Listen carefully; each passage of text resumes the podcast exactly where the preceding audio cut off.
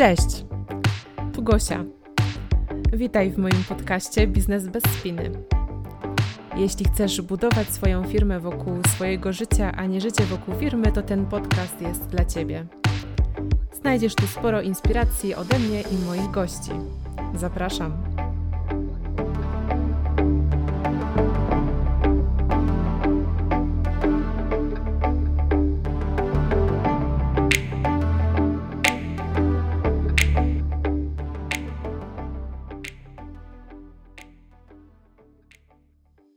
Cześć! W dzisiejszym odcinku goszczę mojego kolegę po fachu, Piotra Śliwińskiego. Piotr jest coachem i konsultantem biznesu i wspiera menadżerów oraz przedsiębiorców. Prowadzi procesy rozwojowe, które zwiększają efektywność liderów, zespołów i biznesu, a przy tym wszystkim bardzo mocno stawia na satysfakcję pracownika i jego potrzeby. Łączy doświadczenie i wiedzę z zakresu zarządzania, marketingu i sprzedaży, które zdobywał pracując dla topowych korporacji w branży telekomunikacyjnej oraz branży medycznej, a także prowadząc liczne projekty dla sektora MŚP. Szerszej publiczności znany jest jako autor bloga Menadżer z głową oraz jako twórca kilkudziesięciotysięcznej społeczności menadżerów i przedsiębiorców, którą zbudował w social media. Cześć Piotr. Dzień dobry Gosiu, witam Ciebie, witam odbiorców. Bardzo dziękuję za zaproszenie. Cześć, witaj. Ja od razu zadam Ci takie pytanie, czy może pamiętasz właśnie jakie pytanie na początku zawsze zadaję gościom? To pewnie pytasz o to, czy mój biznes jest bez spiny. Tak, tak, dokładnie o to. No widzisz, czyli jestem uważnym słuchaczem. E, czy u mnie biznes jest e, bez spiny, Gosiu? Mhm. Pewnie ta granica spiny u każdego będzie trochę inna. Ja tak sobie o tym myślę, bo to, co dla mnie jest spiną, dla kogoś tą spiną zupełnie może jeszcze nie być i na odwrót. Natomiast rzeczywiście chodzi o to, żeby to, co się robi, dopasować do siebie tak, żeby nam było wygodnie, dobrze, komfortowo. Jednocześnie, żeby nie rezygnować z wyzwań. Jeśli patrzę na mój biznes, na to, co robię, na to, w jaki sposób pracuję, i co tu dużo mówić, na to, z czego po prostu żyję, to rzeczywiście mogę chyba śmiało powiedzieć, że jest to biznes bez spiny. Mhm. Dasz radę to jakoś właśnie rozszerzyć o konkretne przykłady, o to, jak się organizujesz, jak sobie właśnie radzisz, jak łączysz to życie prywatne i zawodowe? No moje życie prywatne jest dość mocno rozbudowane, bo oprócz kochanej żony, którą mam, to jeszcze mam też trójkę dzieci, które są zupełnie w różnym wieku, bo jedno jest w wieku przedszkolnym, drugie jest w wieku już szkolnym, a trzecie tak naprawdę jeszcze nie ma roku. Zatem to życie prywatne pochłania bardzo dużo mojego czasu i to jest coś, co myślę, mogę powiedzieć, mm, bardzo uczciwie zmieniło się w perspektywie ostatnich kilku lat bardzo mocno. To znaczy, ja przestałem układać sobie życie na fundamentach pracy, mhm i dopiero na tym budowałem sobie życie e, rodzinne, życie prywatne. I tutaj nastąpiło duże przewartościowanie. To znaczy, ja dzisiaj, dla mnie kluczowe rzeczywiście jest to, co dzieje się w życiu prywatnym, i do tego ja dostosowuję sobie życie zawodowe. To znaczy, że jeśli mam świadomość tego, że za miesiąc jadę na jakieś warsztaty, to oczywiście ja najpierw myślę sobie o tym, siadamy z żoną i rozmawiamy, czy ja wtedy będę potrzebny w domu, w jakim wymiarze, co ja będę musiał zrobić, czy ja będę e, potrzebny do tego, żeby zawieźć dziecko do lekarza, czy cokolwiek innego i dopiero wtedy robię akcept na przykład na moje warsztaty wyjazdowe, które najczęściej wiążą się z tym, że dwa, trzy dni nie mam mnie w domu. Natomiast ta praca, która jest na co dzień, jest na tyle elastyczna. Oczywiście mam pewne spotkania, które są w twardym harmonogramie i to już jest.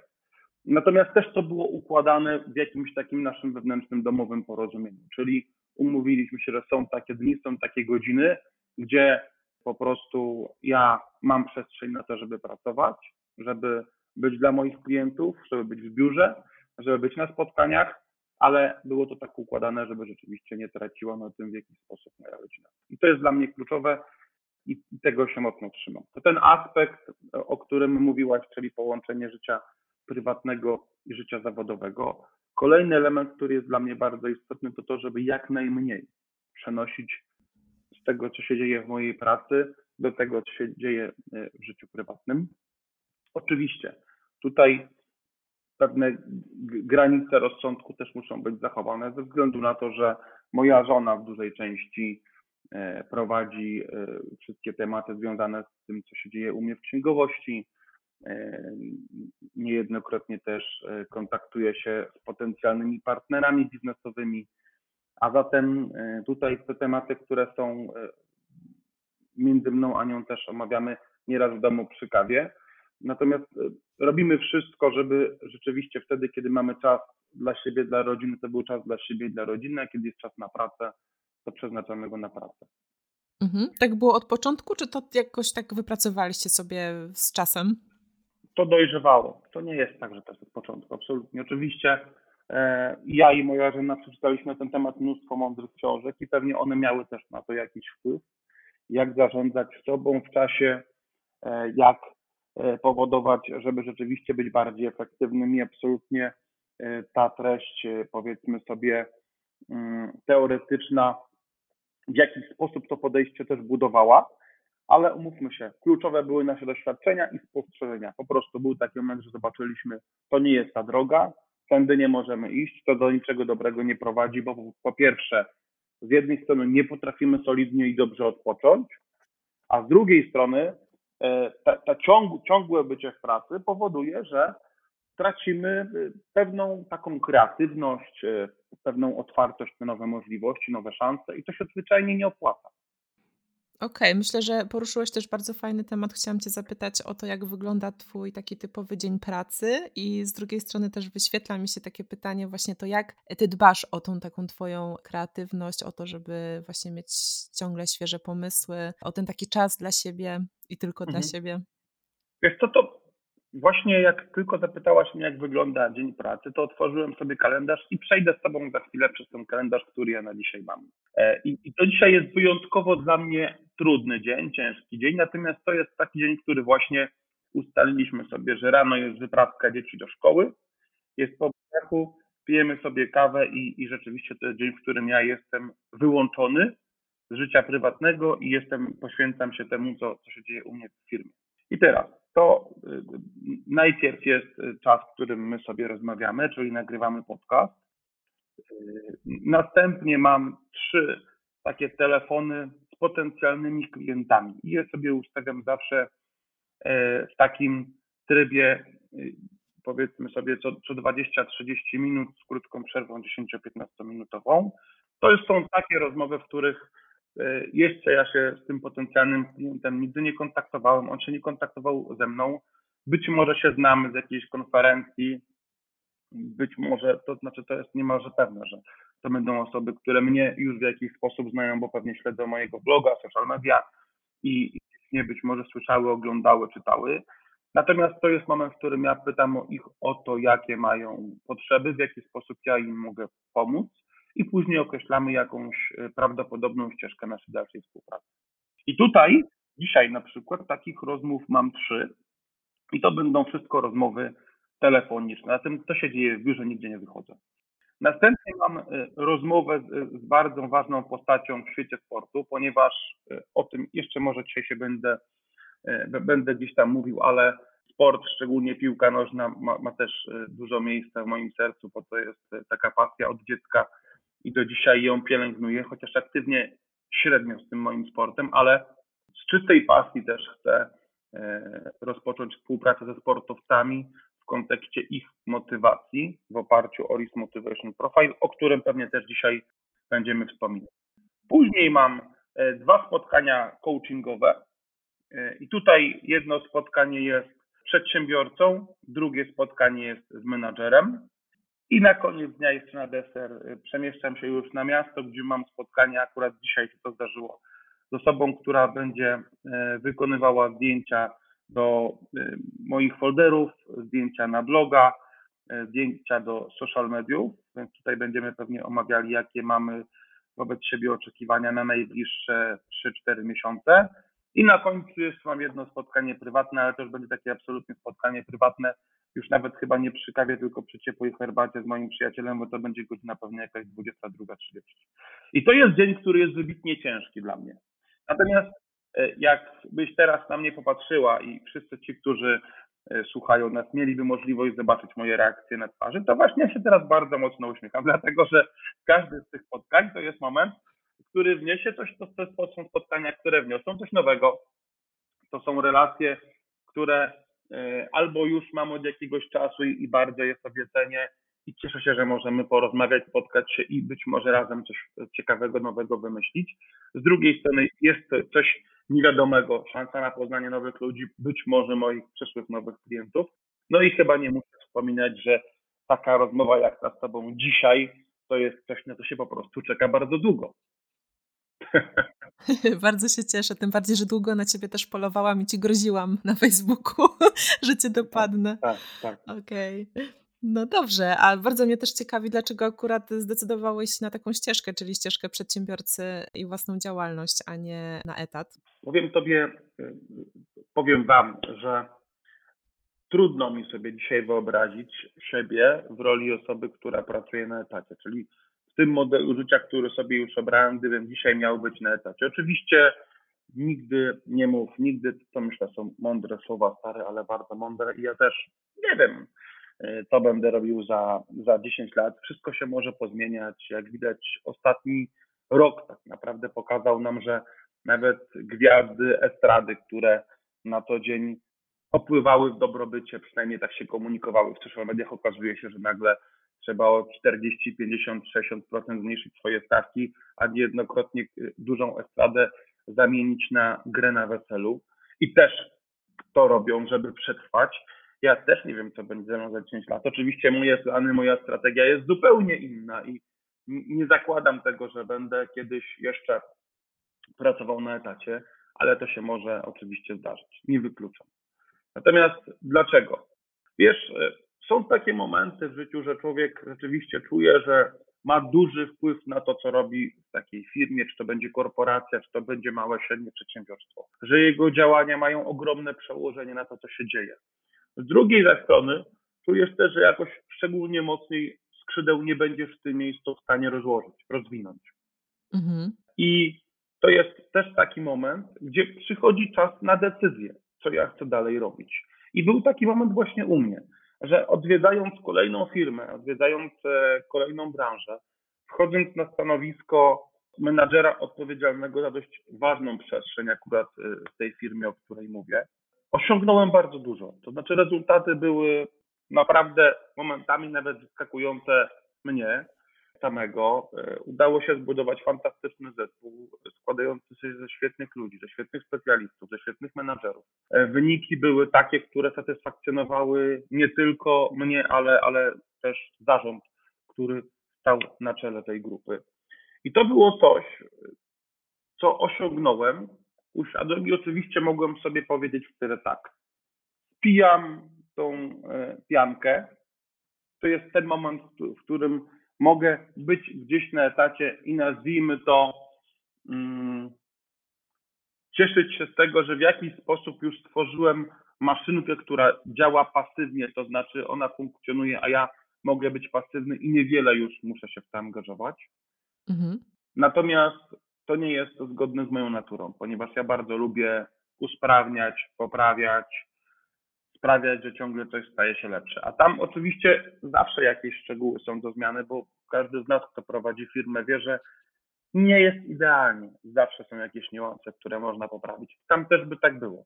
Natomiast zależy mi jednak na, zależało mi na tym, żeby podejmować wyzwania, w których będę czuł efekt wow, w których będę czuł, że idziemy naprawdę w górę i z roku na rok możemy rosnąć. I mówiąc bardzo szczerze, w tym miejscu, w którym byłem właśnie wtedy, celowo nie mówię, gdzie to było, żeby, e, żeby jakoś teraz e, się nie koncentrować na, na, na tej firmie konkretnie, to tam już e, ta linia była odcięta. Tak, to to był już szklany sufit. I teraz jeśli ja sobie usiadłem i uzmysłowiłem, że właśnie w takiej sytuacji się znajduję, to mogłem albo szukać kolejnej firmy na rynku, w której będę pracował właśnie dla kogoś i znowu będę budował firmę, będę budował wyniki, będę budował zespoły, albo pomyślałem sobie, że mam już pewną bazę klientów, bo to był oczywiście czas, gdzie ja już regularnie miałem swoich klientów coachingowych. To byli głównie menadżerowie, z którymi pracowałem na ich nad ich kompetencjami, dzieląc się z jednej strony coachingowo, pracując z nimi coachingowo, ale z drugiej strony dzieląc się też mentoringowo tym, co już tam doświadczyłem i co sam przerobiłem. I, I to był moment, w którym zdecydowałem, że y, ja już nie chcę po prostu być tylko dla jednej firmy. Że ja mogę swoją wartość, swoją wiedzę, swoje doświadczenie przekazywać nie tylko w jednym miejscu, ale w innych miejscach i tak naprawdę realizować to, co było moją domeną zawsze i to, co było dla mnie istotne w zarządzaniu, czyli absolutnie delegowanie zadań, uczenie swoich następców, pokazywanie w jaki sposób e, możemy pracować, wskazywanie celów, ale też oczekiwanie tego, aby oni byli kreatywni i myśleli nad tym, w jaki sposób do tego celu możemy jako zespół dotrzeć. A to wszystko właśnie po to, żeby ten zespół doskonale sobie radził wtedy, kiedy nie ma tego szefa, tego człowieka, który jest na samej górze. Mhm. I to jest ten model, który dzisiaj ja bardzo często przenoszę do mojej pracy y, y, z przedsiębiorcami. To znaczy, jeśli rozpoczynamy taką współpracę, to wygląda to właśnie bardzo często tak, że ja nie daję rozwiązań tylko na tu i teraz, tylko zależy mi na tym, żeby ten przedsiębiorca, ta firma wypracowała takie rozwiązania, taki model, tak przygotowała swoich menedżerów, żeby nie było sytuacji, że po roku, kiedy mnie już na przykład nie będzie, oni rozkładają ręce i nie są w stanie sobie z czymś tam poradzić. Oczywiście, jednokrotnie zdarza się, że jestem zapraszany do jakichś konsultacji, warsztatów, bo, bo jest to jakieś duże wyzwanie i wtedy potrzebują też spojrzenia z zewnątrz i to jest ok.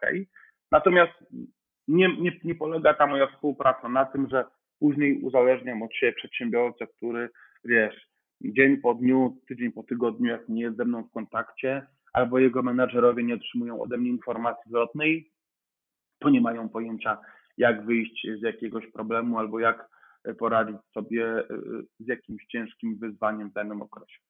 I to jest taki model, który ja pielęgnowałem e, zarządzając w innych firmach, a dzisiaj, kiedy przygotowuję, kiedy pracuję z innymi, czy to menadżerami, czy to przedsiębiorcami nad ich modelami biznesowymi, nad tym, w jaki sposób oni funkcjonują w swoich firmach, to zależy mi na tym, żeby właśnie mniej więcej finalny efekt był taki, że są przede wszystkim samodzielni, samowystarczalni, dobrze przygotowani merytorycznie, dobrze przygotowani e, z takiego poziomu zarządzania ludźmi, procesem, budowania procesów.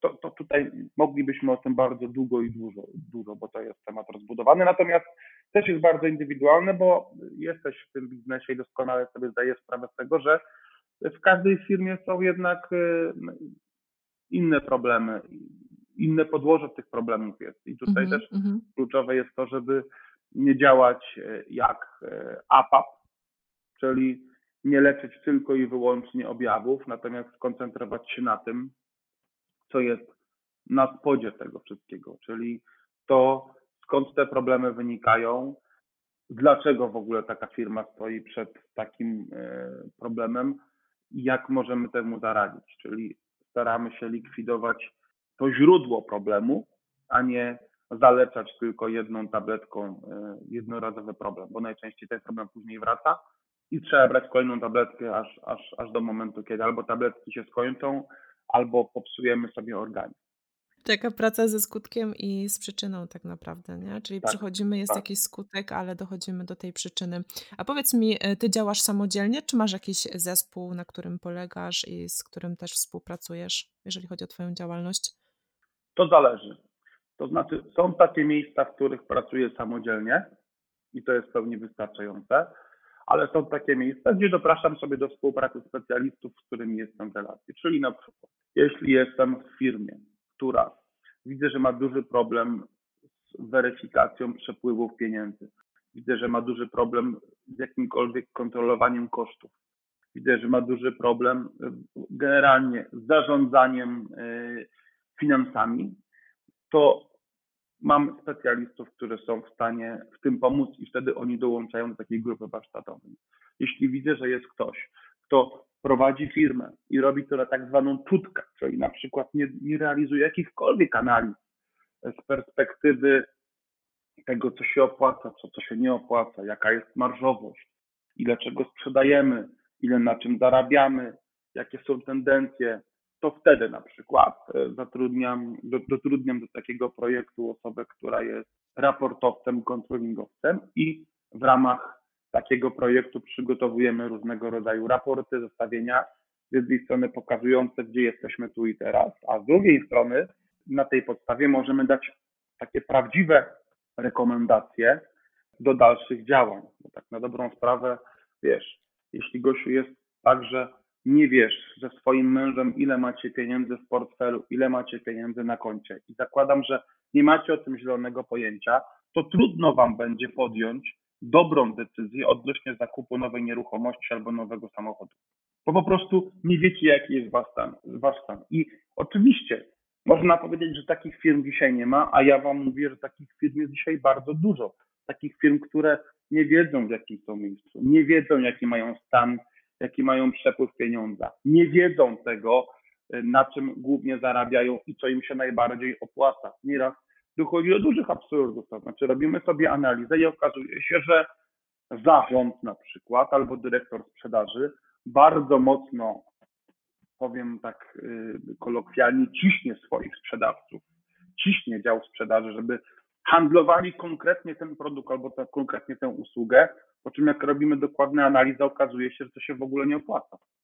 Że można byłoby sprzedawać zupełnie inny produkt, inną usługę za mniejsze pieniądze na przykład, a firma i tak zarobiłaby na tym więcej, bo koszty jej utworzenia albo wypuszczenia w rynek są tańsze. Ale to będzie bardzo indywidualne. Są oczywiście też takie miejsca, gdzie widzę duży deficyt z perspektywy kompetencji menadżerów. I tutaj e, albo ja prowadzę takie warsztaty i spotkania indywidualne, chociażby te indywidualne procesy e, rozwojowe, które ja sobie cholernie cenię. To znaczy, jeśli to jest dobry moment, to od razu o tym powiem, że ten rynek szkoleniowy, na którym my funkcjonujemy, tutaj pewnie się naraża dużej części na, na, na naszych trenerów, bywa mało skuteczny. I żeby była jasność, tu nie chodzi o, o to, że trenerzy są niekompetentni, bo mamy na pewno bardzo dużo bardzo dobrych, ciekawych nazwisk, które są w stanie na sali szkoleniowej zrobić kawał dobrej roboty. Natomiast niestety podejście osób, które są na szkoleniach, a najczęściej tych, których wysyła firma, jest takie, że oni idą. Na szkoleniu jest rzeczywiście pewna teoria, nieraz jakiś warsztat, ćwiczenia i super. Natomiast wracają na swoje stanowiska pracy i pracują po prostu po staremu. Czyli pracują dokładnie tak, jak byli przyzwyczajeni i jakie mają swoje nawyki z przeszłości.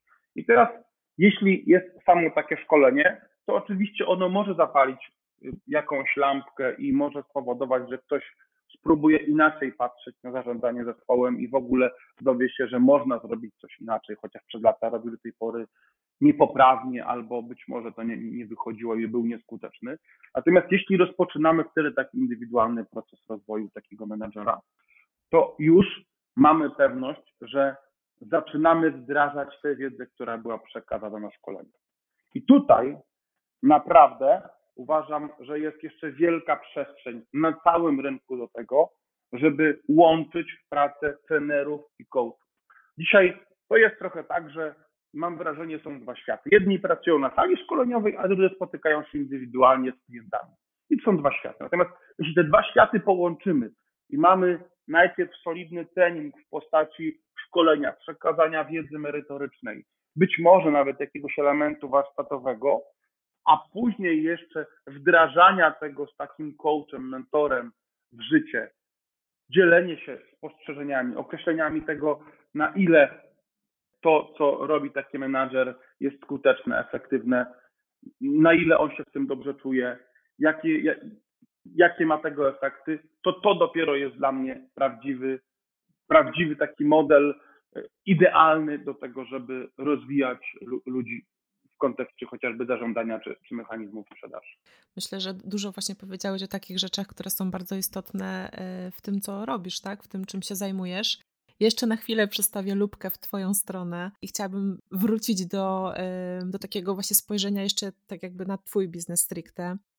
I chciałam Cię podpytać o takie trudne momenty na e, Twojej drodze przedsiębiorcy czy takie były, jak sobie z nimi poradziłeś, bo ja myślę, że to też jest bardzo ważne e, w kontekście naszych słuchaczy i dużo osób się jednak inspiruje właśnie na tych potknięciach, upadkach, bo, bo chyba każdy je tak naprawdę ma.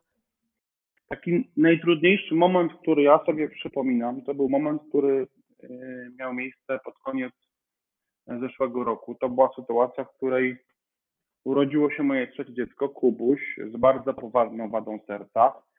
To taka wada serca, która mm, no, od początku jest bardzo dużym zagrożeniem życia.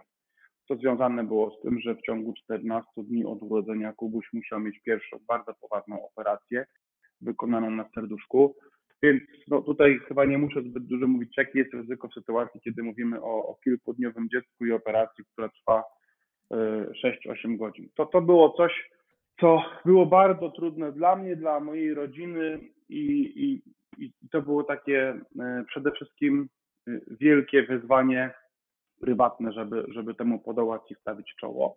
Natomiast dzisiaj z perspektywy czasu mogę powiedzieć o tym e, też w kontekście biznesowym. Oczywiście w tamtym czasie to dla mnie było zupełnie nieistotne, ponieważ walczyłem o życie mojego dziecka, to to, czy moja firma ma przychody, czy ich nie ma, to, czy ktoś czyta bloga, czy ktoś go nie czyta, czy moje social media mają jakieś zasięgi, czy ich nie mają, proszę uwierzcie mi, nie miało to żadnego najmniejszego znaczenia. To nie dlatego, że nie miałem szacunku do moich odbiorców, bo to mam zawsze i dużo zawdzięczam tym, którzy e, mnie czytają, słuchają, bo, bo z tego później są realne działania, które przynoszą też jakieś fajne efekty. Natomiast to po prostu przestało mieć na ten czas zupełnie jakiekolwiek znaczenie. I to był trudny czas prywatnie, ale to był czas dużych mm, refleksji związanych chociażby z tym, że klienci, z którymi pracowałem, e, z którymi miałem różnego rodzaju podpisywane umowy, z którymi na jakimś byłem na jakimś etapie wprowadzania zmian w ich firmach, okazywali tak wielką wyrozumiałość dla całej sytuacji, że to powodowało, że naprawdę dzisiaj, jak z niektórymi, to ta, ta, ta relacja w tamtym okresie i po tamtym okresie zbudowała się tak mocno, że nawet ostatnio byłem u jednego z klientów na warsztatach i powiedziałem mu wprost, słuchaj, ja tutaj do ciebie jak przyjechałem, to czuję się jakbym przyjechał nie jak do klienta, tylko jak do rodziny. I myślę, że właśnie takie momenty pokazują nam, że czy to będąc menadżerami, zarządzając zespołami, czy to mając swoje firmy, będąc przedsiębiorcą, naprawdę warto jest mieć dobre relacje ze współpracownikami, z klientami. To naprawdę hasło które y, słyszałem o sprzedaży, sprzedawanie to pomaganie, które jest mi bardzo bliskie, to jest właśnie też coś, co pokazuje, że my nie musimy patrzeć na drugiego człowieka jak na kogoś, y, kto nas oszuka albo na kim chcemy po prostu zarobić, tylko jak na kogoś, komu chcemy pomóc. I ja rzeczywiście przez te wszystkie lata swojej pracy, kiedy pracowałem i z menedżerami, kiedy pracowałem z przedsiębiorcami i mierzyłem się razem z nimi z ich wyzwaniami, to rzeczywiście było tak, że moje podejście jest niezmienne takie, że ja przede wszystkim patrzę na nich i chcę im pomóc. My sobie siadamy, mamy jakieś wspólne cele, wspólne problemy i zaczynamy myśleć, jak wspólnie możemy sobie z nimi poradzić.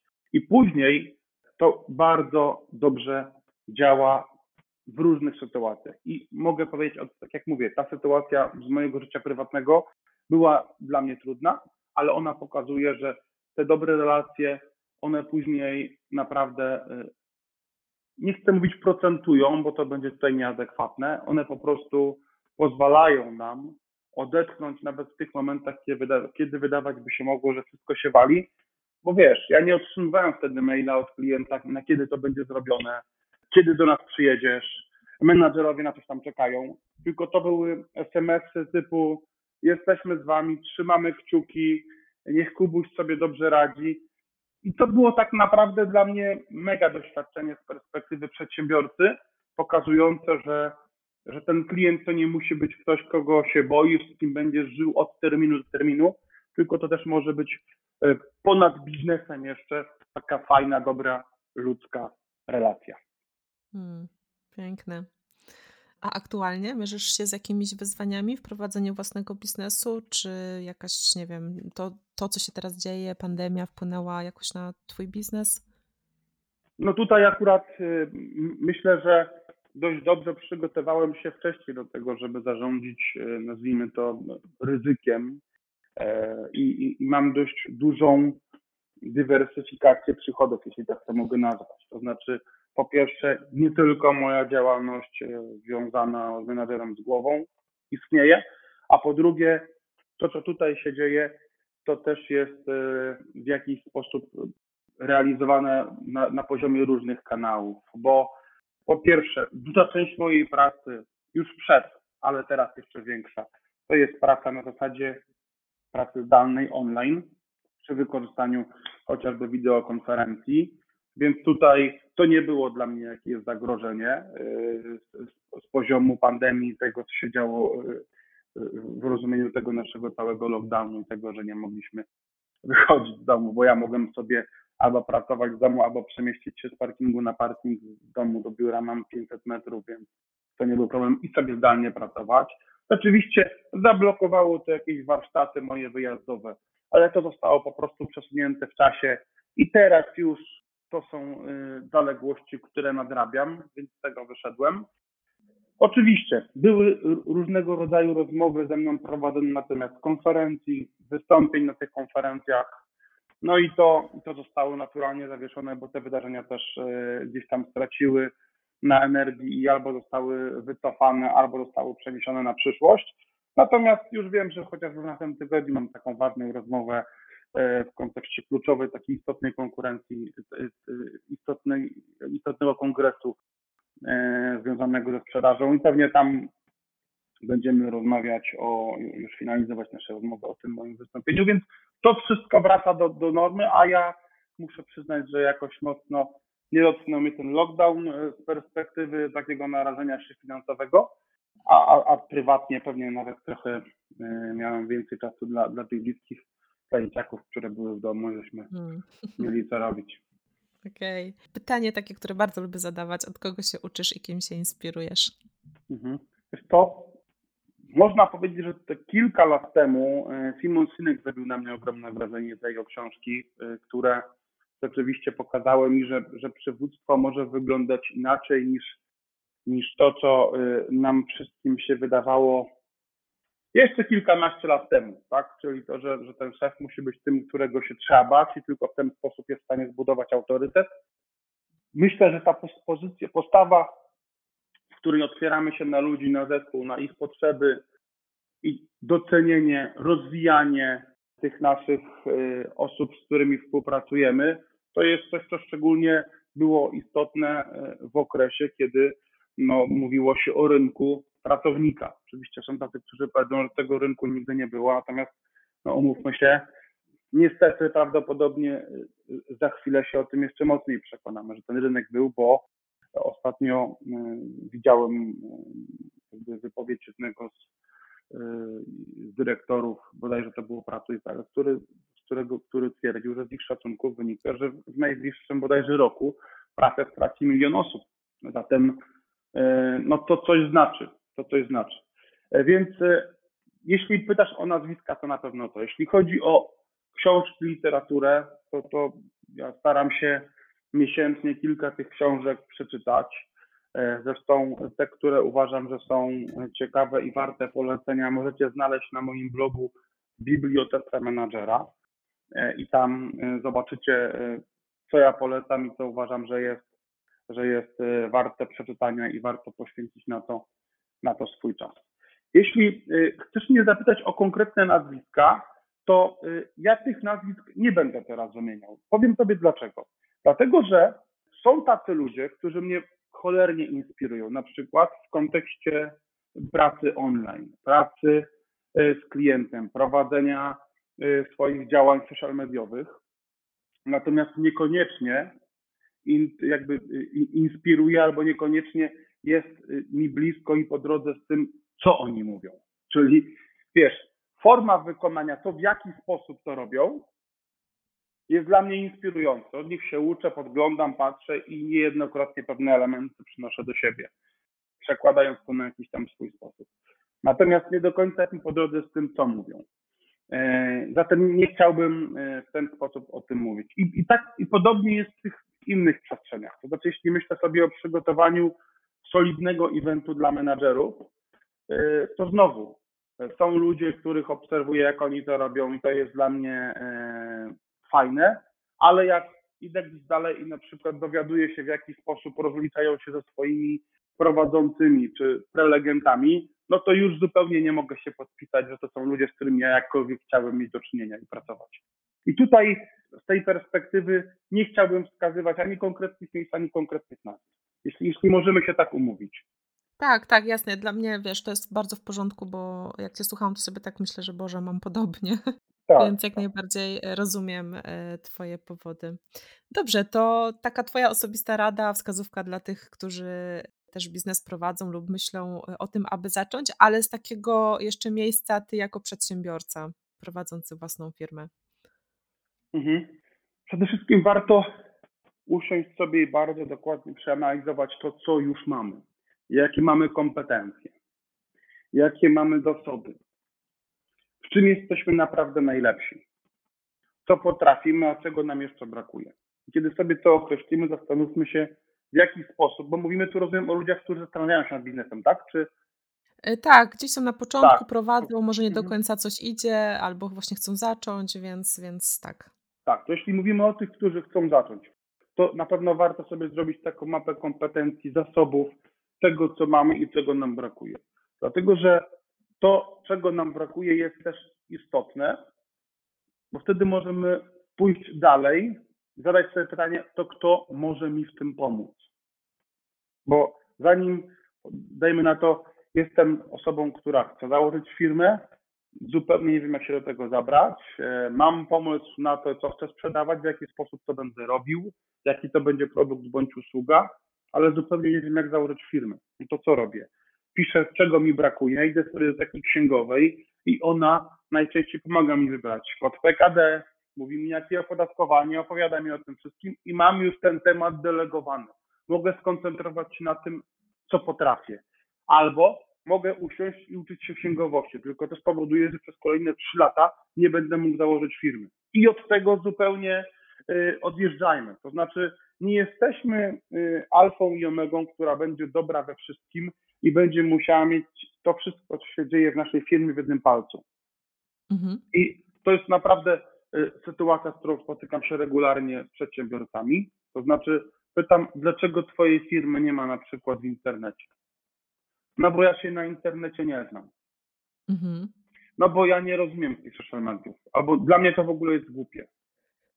No i, i to jest moment, w którym, ponieważ ktoś nie zna social mediów, to w nie nie wchodzi. Już to jest taki podstawowy błąd, ale, ale on się powtarza w wielu miejscach. Nie znam, to się za to nie biorę.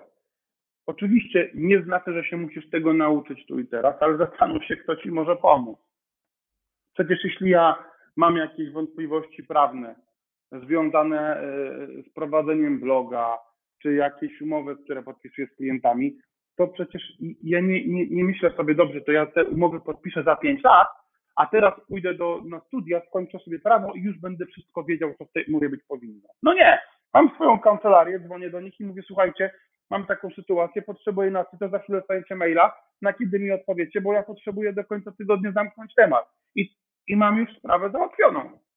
I podobnie jest z innymi przestrzeniami. Dlatego to jest naprawdę bardzo ważne, żeby startować, a nie czekać do momentu, aż będę wiedział wszystko, bo tych elementów, które wpływają na dobre prowadzenie firmy i które, które w ogóle pozwalają nam tę firmę prowadzić, jest ogrom. Na pewno trzeba od razu na, na początku już myśleć o tym, co mogę wydelegować żebym mógł robić to, w czym ja jestem najlepszy. Bo to będzie na pewno efektywne. A dla tych, którzy już mają firmę i coś tam nie idzie, nie chcę robić autoreklamy, więc nie muszą przychodzić do mnie, ale mogą przyjść do ciebie, mogą przyjść do wielu innych osób, które są w internecie, być może już sprawdzone, albo poczytać sobie na forach, do kogo warto pójść. Natomiast oczywiście warto do takich osób się zgłosić, bo najczęściej to, co wydaje nam się, że jest wielkim, gigantycznym problemem nie do przeskoczenia, to najczęściej w wielu miejscach już dawno zostało to e, przerobione. Tu jest wielki plus e, współpracy z takimi osobami jak ty czy ja, ponieważ My mamy tę możliwość, że właśnie nie pracujemy w jednej, w dwóch czy w trzech firmach.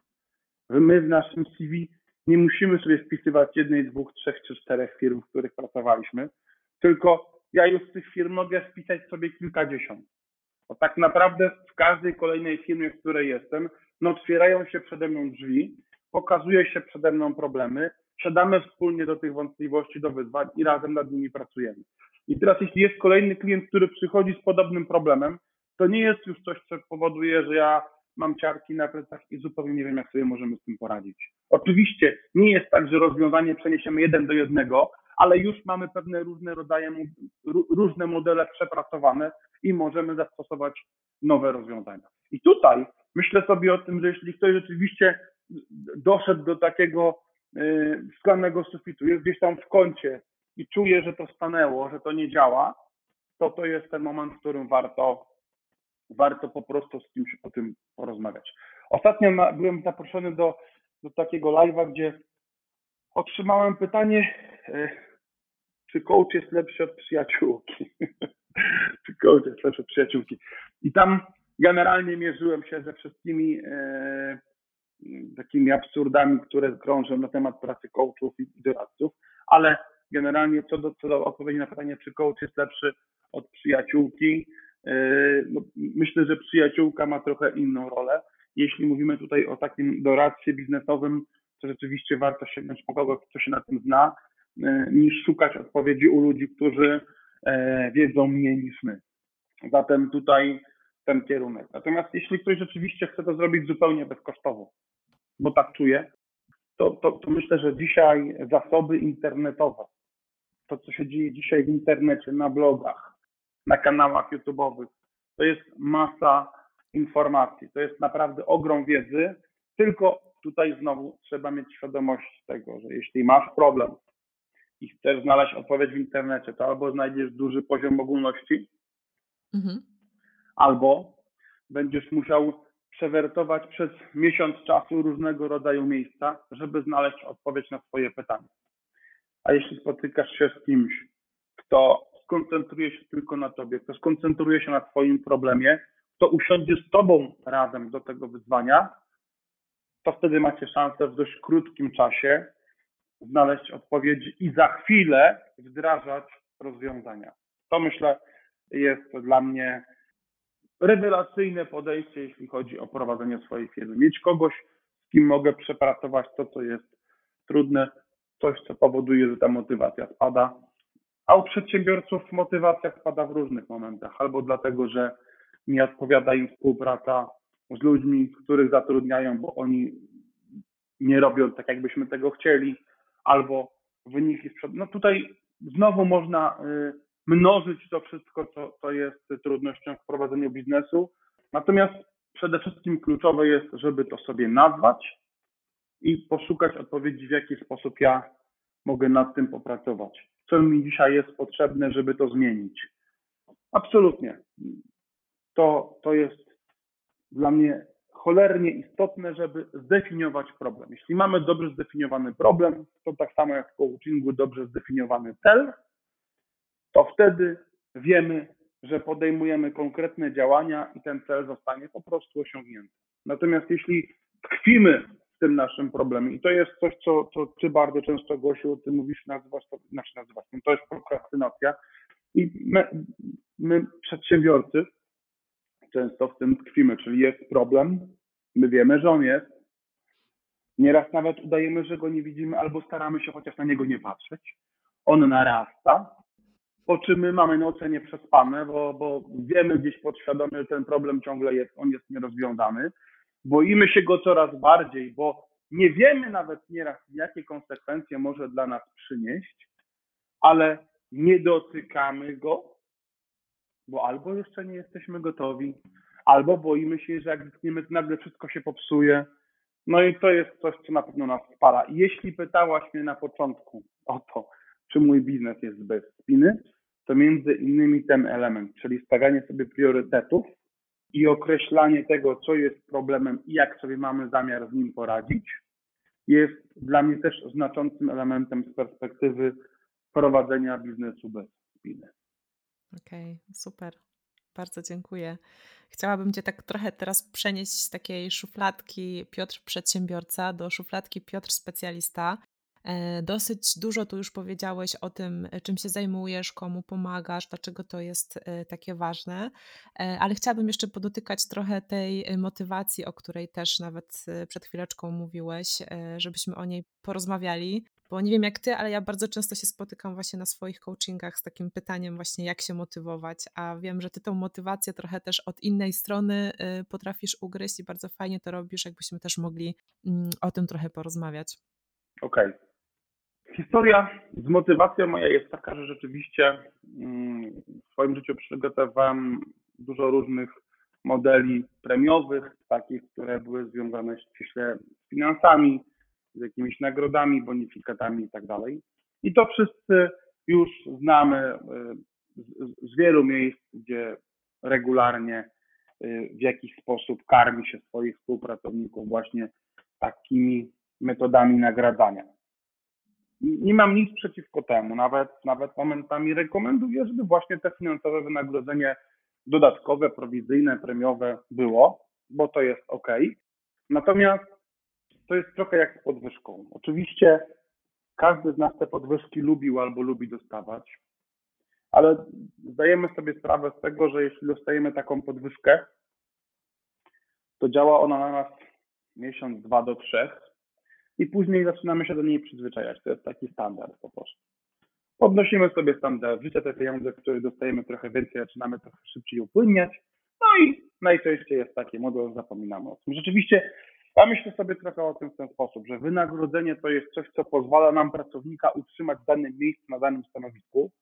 Natomiast to, czy on będzie zmotywowany, to jest zupełnie inna historia trzeba można to też ugryźć od strony przedsiębiorcy, tak? Bo jak na przykład ja sama pracuję, to w jakiś sposób można to też odnieść do y, moich przychodów, tak? Że one są na przykład coraz wyższe, ale nie, niekoniecznie mogą mnie motywować. Możemy to tak też przełożyć, y, jeżeli chodzi o tę motywację wynagrodzeniową? Możemy, możemy. Słuchaj, Gosia, bardzo dobrze, że o tym mówisz, bo do mnie trafiają też klienci, którzy są właścicielami firm i można by rzec, że większość rynku, która prowadzi biznes, chciałaby do takiego poziomu dojść. Mówię tu o poziomie firmy, o jakości firmy, o pracownikach, o tym, jak ta firma funkcjonuje, o tym, jakie generuje przychody. I tu się okazuje, ten przedsiębiorca przychodzi i tak naprawdę z perspektywy firmy jest ok, mhm. ale przedsiębiorca jest zupełnie rozchwiany. jest zupełnie rozchwiany. I wtedy zaczynamy zastanawiać się, co za tym stoi, z czego to wynika. Ja jakiś czas temu trafiłem na badanie List Motivation Profile. Najpierw się poddałem temu badaniu sam. Jak miałem przyjemność e, mieć omówienie tego badania z osobą, która wprowadziła w ogóle ten test e, do Polski, to powiedziałem od razu, że ja chcę być osobą, która może te badania robić z innymi. Po prostu, ja po prostu muszę. Jak to zrobić, żebym ja to mógł zrobić? No i teraz zacząłem y, robić cały proces certyfikacji, ukończyłem proces certyfikacji i dzisiaj jestem masterem tego narzędzia, które się właśnie nazywa Rich Motivation Profile, czyli to jest badanie psychometryczne, brzmi poważnie, ale tak naprawdę jest to badanie, którego wynik pokazuje nam nasz profil motywacyjny. I to jest jedyne podejście naukowe do motywacji, które dzisiaj jest dostępne. Okej. Okay. Co za tym stoi? To badanie finalnie pokazuje nam nasze potrzeby. I tych potrzeb jest 16, one są tam wyróżnione. To jest potrzeba władzy, uznania, niezależności, statusu i tak dalej, i tak dalej, i tak dalej. I teraz każdy z nas te potrzeby ma, tylko każdy z nas ma te potrzeby o różnym natężeniu. Dajmy na to, są tacy, którzy mają bardzo wysoką potrzebę władzy, czyli potrzeby wpływu na innych, a są tacy, którzy zupełnie tej potrzeby nie mają. Jeśli ktoś tej potrzeby nie ma, ona jest u niego mocno wycofana, to ciężko mu będzie brać odpowiedzialność za innych, ciężko będzie mu podejmować decyzje. I znamy takich szefów, i znamy takich przedsiębiorców, którzy przez dwa tygodnie zastanawiają się, czy ryzę papieru zamówić z jednego sklepu, czy z drugiego sklepu. Mhm. To, to, to są problemy, z którymi i to za tym stoi. Wtedy, kiedy my zaczynamy sobie omawiać ten element, zaczynamy otwierać oczy takiemu przedsiębiorcy czy menedżerowi na to, z czego wynikają pewne jego postawy. I teraz jeśli my żyjemy w zgodzie ze swoimi potrzebami, które są naszymi wewnętrznymi motywatorami, to wtedy rzeczywiście czujemy się spełnieni. To znaczy, jeśli ja mam dużą potrzebę uznania, czyli ma na mnie duży wpływ to, w jaki sposób oceniają mnie inni. I mój szef, czy moja żona, czy mój klient powie mi, ty jesteś naprawdę dobry w tym, co robisz. Ta twoja firma naprawdę ma fajne wyniki. Ta twoja firma naprawdę dostarcza fajną jakość. To będziesz spełniony po prostu. Oczywiście to daje duże uproszczenie, bo tu jest jeszcze układ innych motywatorów. Jakby to, że jeden sobie zabezpieczymy, to niekoniecznie musi nas uratować, ale, ale, ale co do zasady, jakby to jest ten tryb patrzenia, tak? To jest ten model patrzenia. I teraz jeśli mamy sytuację, powiem Wam przykład jednego z klientów, to będzie przykład bardzo anonimowy, ale rozmawiam z klientem i on mi mówi, że on chce zwolnić takiego dyrektora. Mówię, OK, to jest Twoja firma, masz prawo go zwolnić, zatrudnić, tylko powiedz mi, co za tym stoi. I jak on mi powiedział, co o tym stoi, no to tam było to, że ten dyrektor regularnie przychodzi, ciągle czegoś chce, jest niesamodzielny i tak dalej, i tak dalej, i tak dalej. No ja mówię, dobrze, porozmawiajmy sobie o tym, jak tego do tej pracy przygotowałeś, jak, jak się umówiliście, jakie macie zasady, dlaczego on przychodzi, gdzie on czuje odpowiedzialność, gdzie nie czuje, ale oczywiście zrobiliśmy sobie taki test. I w tym teście nam wyszło, że ten mój klient ma ogromną potrzebę niezależności. Czyli nazwalibyśmy to że to jest trochę taka Zosia Samosia, która wszystko zrobi sama najlepiej, która najlepiej czuje się wtedy, kiedy jest zamknięta w swoim pokoju, przy swoim biurku i nikt nie przeszkadza. I właśnie ten właściciel firmy trafił na dyrektora, który miał zupełnie inaczej. Miał bardzo niską y, potrzebę niezależności, czyli jemu zależało na tym, żeby być w zespole, żeby wszystko, co się dzieje, robić razem, żeby budować taką trochę, wiecie, biznesową wspólnotę. No i teraz, jeśli ten dyrektor przychodził do tego szefa, to on to robił w dobrych, on to była jego dobra intencja. On chciał się ze szefem, z tym szefem wszystkim dzielić, o wszystkim mu opowiadać, dzielić się swoimi sukcesami, dzielić się jakimiś tam wyzwaniami, opowiadać o tym, co się zadziało źle, ale jaki ma na to pomysł, jak to rozwiązać. I dla niego to było po prostu wow, że on w ogóle do tego szefa przychodzi i może z nim pogadać. Podczas gdy dla szefa to było zaciśnięcie gardła. To była pętla. Ten szef zwyczajnie tego nie chciał. On chciał mieć dyrektora, który będzie samowystarczalny, będzie sobie zarządzał na swoim poletku tak jak mu wygodnie i nie będzie przeszkadzał właścicielowi w pracy. I tutaj są te różne modele, więc każdy z nas gdzieś jednokrotnie podświadomie dąży do tego, żeby te swoje potrzeby zabezpieczać. Natomiast niejednokrotnie jest tak, że ponieważ nam się coś nie udało, albo mamy poczucie, że my tych potrzeb nie jesteśmy w stanie sobie jakoś e, mm, nad nimi popracować, albo, albo po prostu ponieważ jesteśmy na takim stanowisku, a nie innym, no to, no to, to ciągle coś jest. No każdy, ka, każdy z nas zna takie osoby, które codziennie narzekają, które codziennie są zmęczone, które codziennie są na nie. I teraz słuchajcie, wymyślcie sobie, a damy im prowizję, a damy im premię, a damy im wyższą stawkę. Jeśli myślicie, że coś się zmieni, to wam powiem, że nic się nie zmieni. To może być wymasz, wy, jakby wymęczony uśmiech w momencie, kiedy będziecie mówili o podwyżce, po czym i tak za godzinę będzie, e, dał 500, a mógł dać 1000, nie? Sobie to by dał więcej. No tak, i tak to działa. I teraz, y, jeśli będzie to ktoś, kto jest w złym miejscu, wykonuje pracę, która do niego nie należy, albo my się z nim komunikujemy nie tak, jak powinniśmy, to naprawdę, nawet jeżeli mu damy złotą kartę multisportu, albo wejścia do kina, wyjść, bilety do kina w całej Polsce, to on i tak nadal będzie na niskim poziomie y, tego samego i tej motywacji. Tutaj naprawdę ja jestem zakochany w tym narzędziu ci wszyscy klienci, a już sporo tych testów i omówień zrealizowałem, e, otwierają bardzo mocno oczy e, na siebie, na to, w jaki sposób budują relacje, zarówno te prywatne, jak i zawodowe, i to, w jaki sposób niejednokrotnie stawiają swój biznes. Bo chociażby, to powiem jeszcze ostatni kawałek, tam jest taki, e, taki motywator, nazywa się gromadzenie. Jest to potrzeba z jednej strony jak ktoś ma tę potrzebę bardzo wysoką, to będzie to osoba, która chce mieć jak najwięcej, zbierać, to będzie kupowała kolejne nieruchomości, czy będzie starała się mieć jak najwięcej pieniędzy, wiecie, tam na odkładane, albo ktoś, kto ma niską potrzebę gromadzenia, to będzie hojny, taki, taka osoba, która rozdaje, chętnie się wszystkim dzieli. I teraz wyobraźcie sobie, że jest przedsiębiorca, który ma to gromadzenie bardzo mocne, jest przedsiębiorca, który ma to gromadzenie bardzo niskie. Jeden z nich będzie osobą, która jeśli pójdziesz do niego po podwyżkę, to po prostu no, wycedzi przez zęby 50 zł, tak? Mhm. A drugi będzie taki, który powie, nie ma problemu. Jak robisz wojnik, jeździsz, sprzedajesz, super, rozdajemy pieniądze. Tylko teraz, jeśli jeden i drugi nie ma tej świadomości, to jeden i drugi jest w dużym niebezpieczeństwie. I teraz kluczowe jest, żeby to nazwać i żeby zastanowić się, jak możemy sobie z tym poradzić. Czyli jak pokierować pracą jednego, jak pokierować pracą drugiego przedsiębiorcy, żeby z jednej strony oni mieli swoje potrzeby zapewnione, żeby nie mieli tego momentu demotywacji. No to bardzo często tak jest. Jest przedsiębiorca, który ma duże, duże gromadzenie, wiecie, wypłaci y, y, wynagrodzenia, zapłaci jakieś prowizje, kupi jakiś nowy samochód i on przychodzi sfrustrowany. On prowadzi firmę od 20 lat, a pieniędzy ciągle nie ma.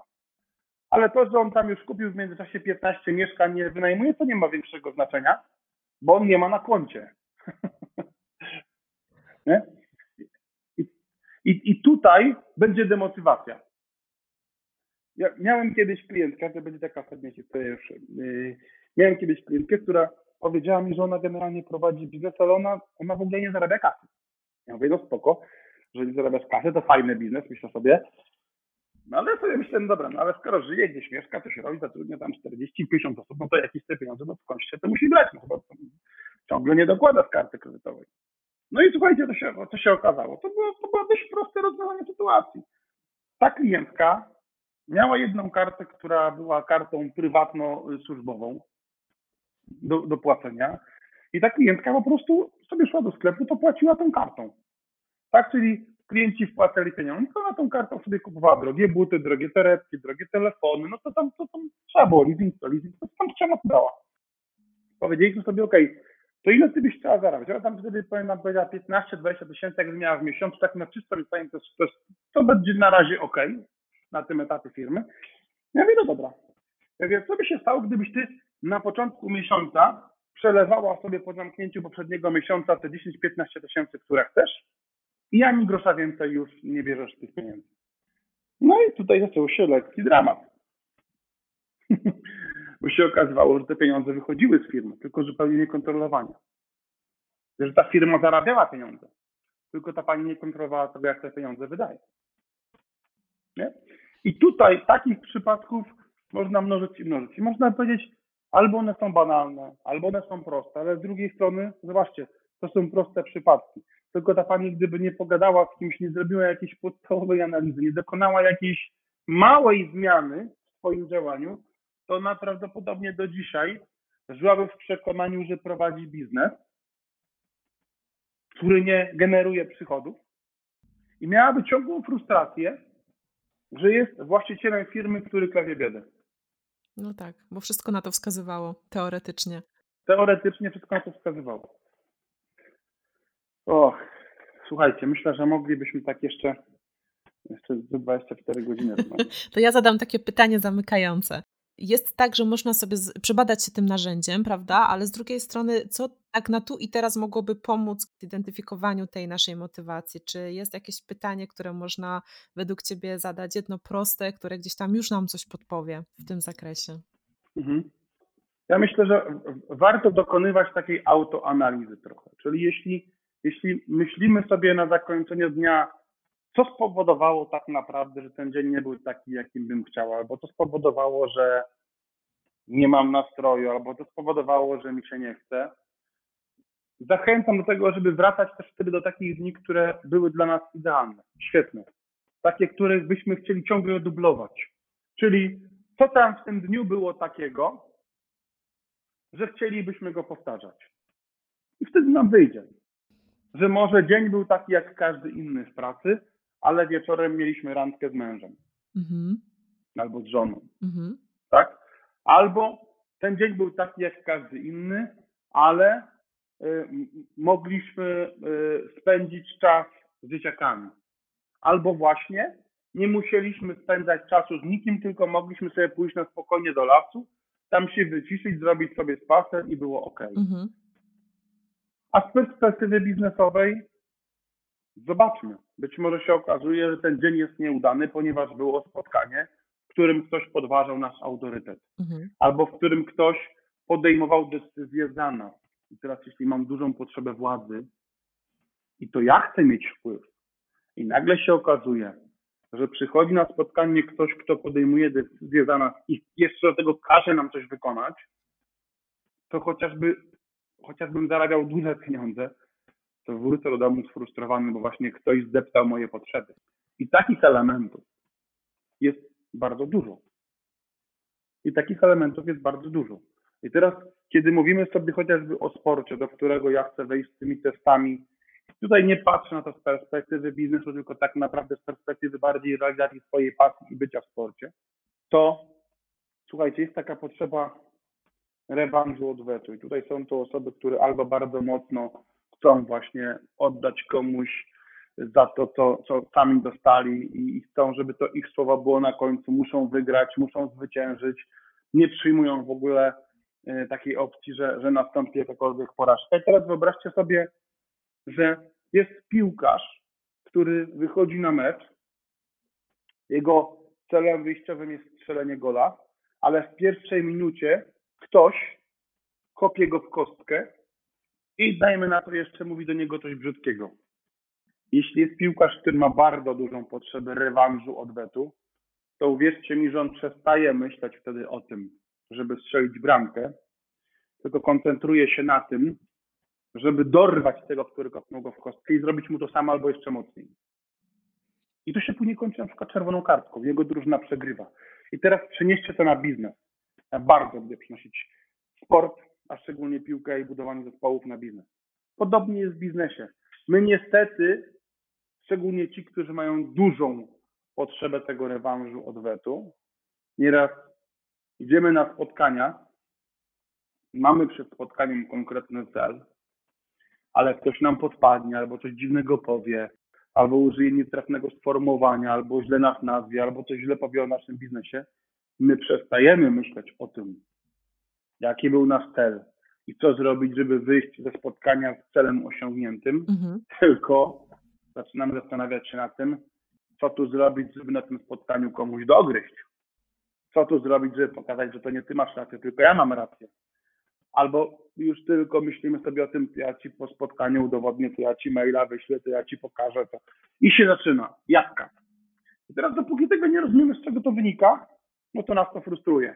Jeśli zaczynamy to nazywać, to po pierwsze żyje nam się znacznie łatwiej, bo żyjemy w zgodzie ze samym sobą.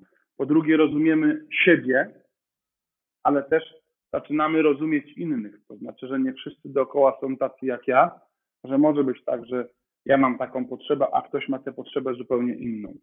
I tu znowu mogłem dawać mnóstwo przykładów, yy, ale, ale oszczędzę Wam tego dzisiaj. Bardzo Ci dziękuję z tym odwetem. e, Tak jak, jak słuchałam, to po prostu też mi się przypomniały takie moje sytuacje biznesowe, w których miałam udział, e, w których uczestniczyłam i właśnie czasem bardzo duże deale przepadały właśnie przez to, że ktoś gdzieś popłynął na tym, że się ktoś jakoś inaczej popatrzył albo właśnie e, coś powiedział, więc e, czasem sobie nie zdajemy sprawy z tych różnych rzeczy i w sumie chyba to, co tak najbardziej wybrzmiewa w ramach rozwoju osobistego, to to, żeby przede wszystkim być świadomym, tak? Że ta świadomość to jest taki pierwszy krok w ogóle do, do, do zmiany czegokolwiek, do, do rozpoznania, więc bardzo, bardzo dużo takiej wartości merytorycznej tutaj popłynęło i też takiej inspiracji Twojej, jeżeli chodzi właśnie o prowadzenie biznesu, za co Ci ogromnie dziękuję. To chyba mój najdłuższy podcast na tą chwilę, więc e, dużo, dużo, dużo fajnego słuchania mam nadzieję będzie. Mm, Pod y, nagraniem umieścimy y, miejsca, gdzie można Cię znaleźć. Co to będzie? Na pewno strona internetowa. Co tam jeszcze możemy umieścić do Ciebie? Facebook, Instagram. Tak, kanały facebookowe, Mhm. kanał instagramowy. Zapraszam. Super. Bardzo dziękuję jeszcze raz. Dziękuję bardzo Gosiu raz jeszcze za zaproszenie na tą dzisiejszą rozmowę, za to, że byłaś tak czujna i tak świetnie puentowałaś. Myślę, że za rzadko mi przerywałaś, no ale to jest twój program, więc ja jestem tylko gościem i dziękuję wszystkim tym, którzy zdołali być z nami do końca i mam nadzieję, że było i merytorycznie, i ciekawie. Dzięki.